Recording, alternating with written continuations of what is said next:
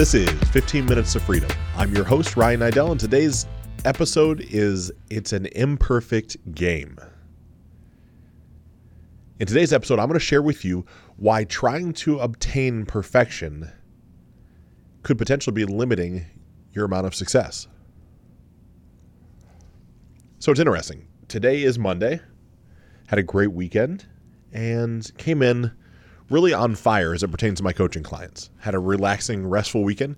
Got to read a lot, got to study a lot, got to increase my capacity, and just felt good. I wear something called a Whoop on my wrist. You might see it in some of these videos. It's red, holding up right here. You can pick different band colors. Whoop does not sponsor the show, but Whoop has completely changed my life. It's W H O O P.com. What Whoop does is it helps you track and monitor almost every variable variable about your fitness life and your life in general how much sleep you get, your resting heart rate, calories you burn, steps you take, but it's not a fancy like fitness tracker, right? It's not a Fitbit. It's something much more impactful than that. It's impactful because it monitors your sleep and your REM sleep and breathing patterns and all types of crazy things that it actually is correlating with the amount of stress you've had on your body, the amount of sleep that you need, and the quality of sleep you need to see your recovery score. Like how well could you perform it at peak capacity? And so not only did I wake up feeling good today, but my Whoop told me I was feeling good. It told me I was at 99% recovery. I don't recall any time since having this device on my wrist where I've been above a 90% recovery. I never take a day off from the gym. I never slow myself down. I never just sit back and relax. Like my average day is about 7,500 calories burned. Over the weekend, I burned less than 3,000 calories a day, which then you could assume was because I was fairly sedentary. Right? I walk around at 265 pounds, so my amount of lean muscle mass and just really carrying this meat sack around every day burns about 2,500 calories. That's just about what it takes to keep me alive. Hmm, how about thriving, not alive? I share all that because as I come in and, and speak to my clients today, there's this repetitive pattern. Like, man, don't you ever just want to stop? Like, what happens when you just don't have the fire to hit your core four in the morning or to stack or to do the things you know you need to do? What do you do? Does that ever happen to you? And it was literally back to back phone calls. First phone call for me is 11 a.m. Second one is at 12 a well 12 noon. I'm like, man, this is great. This is something I need to cover. The universe is telling me this. This is not the only. These are not the only two individuals having this question. And so, most direct answer is, of course, yes. There are plenty of days where I wake up and do not want to get up. Right? There's there's there's ample days. Think about yourself. Maybe even as you're consuming this right now, as you're listening to this episode, there's a chance you did not want to get out of bed this morning, right? And if it wasn't today, it was probably yesterday. And if it wasn't yesterday, it was sometime in the past week. We've all had those days. Now, I own the fact I live in an extreme dimension right? I check a lot of boxes off. And those boxes I've tested and optimized and worked through to see what makes me feel best in my own skin. See, even in my coaching practice, I don't believe that the way that I live is the way that you have to live to have an optimized life. I believe we have to uncover what's successful inside of your operating system and then unlock more of that. Truly. But as I've done that and I've been doing that with these two particular clients, I'm reminded of the fact that the game of life that we are playing, we are all playing it. Right now, you can you can assume that you're not playing it and be passed up. You can decide you're playing it, but just kind of stay stagnant, or you can decide you're playing it and you can want to do everything you can to win at it. But winning is something that gets to be decided by you, not by anybody else. Like I, it, this is not a game of Monopoly. I can't say, "Oh, I, you know, I had more money at the end, so I win." That's not winning in life. We all have our own litmus test for what success and winning looks like. And so for me, winning is doing things to put myself in what I'll call personal power every day. I've covered this in a multitude of episodes, so I don't want to bore you with it. But if you're new to the show, it's meditation and journaling and letting my wife and my daughter know how much I love, honor, and appreciate them. It's drinking a green smoothie. It's getting up and working out a sweat it's doing things for me as it pertains to reading a book to you know propel my coaching business ahead or, or, to do things to expand my capacity and then figure out how to apply them to my daily life it's then taking a, a couple minutes every day and reframing negative things that have happened to me through a process called the stack, reframing these negative things, finding a positive gift in the backside of it, and then apply, figuring out how to apply them or apply that gift to body, being, balance, and business. That happens every morning. And I say every morning, that's a little bit of a lie. It happens every day. Because some days, like on a Saturday where I don't sleep in, I put my flag in the ground that I wake up in between 4:30 and 5 every morning. But Saturday morning, the alarm goes off. I get up, I get out of bed, go to the bathroom, shut off the alarm, look myself in the mirror, and say, you know what? I'm going back to sleep. Turned around, did an about face, went back into bed, crawled in, held my wife close to me, and decided to sleep until 9 a.m. Now, even at 9 a.m., my wife and I woke up. We had conversations in bed. She got out of bed, and I decided to stay there for another hour and a half. Better part of 10:30. Right? I did that without feeling any shame and guilt. Think of all the times in your life right now where you did things and you were riddled with shame and guilt because someone else would have said they were bad when you knew inherently you just wanted to do them for you. That was my Saturday. I just stayed in bed. Then I got out of bed, I showered, I spent some time with Gianna. We played some games, we watched some movies together. We just had a good time with her and I because Lindsay was out of the house. Lindsay comes back, takes Gianna, they go do some stuff that's girl time stuff, and that's when I meditate. That's when I journal. That's when I read. That's when I send my letters of appreciation. That's when I drink my green drink. And my quote unquote going to the gym that day was actually an intentional recovery day. Boxing coach said stay away. I didn't, it was tough. I wanted to go run, I want to go do things, but I stayed away.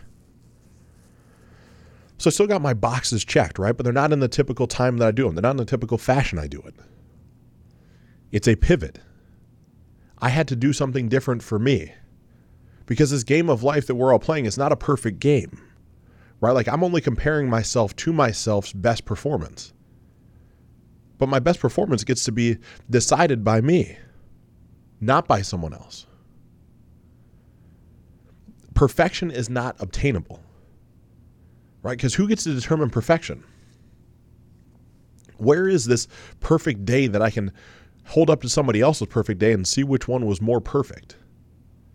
I don't believe it exists. Think of how many times you are comparing yourself to other people, whether it's in the magical, mystical land of social media or the friends you talk to on the phone. You're like, man, they just got everything all figured out. Look at them taking these trips. Look at them in their fancy cars and their nice watches. And you were comparing yourself over and over. And what happens when you compare yourself? I've never compared myself and really felt that superior, right? There's something that triggers inside of me that makes me feel inferior. And from that inferior place comes a mindset of scarcity. And from that mindset of scarcity comes scarce actions and constraints. And from that place of constraints and scared actions comes lack of everything that I actually want. And how did it all start? By comparing myself to someone else. Think about that. Think of all the times that you are comparing yourself to somebody else, trying to see how you stack up when the game of life is only played, it's a one person game. You're only playing it versus yourself. You can't really be better than or less than anyone other than your previous day's performance. And if you're making attempts and you're swinging the bat, trying to take a step forward to achieve more than you did the day before, wouldn't that be a certain level of success? even if the outcome wasn't desirable, even if it wasn't what you were striving for, wouldn't you then still have more than you had the day before when you didn't try? So the answer to my client's questions this morning was hell yes. I have plenty of days where I don't wake up on fire.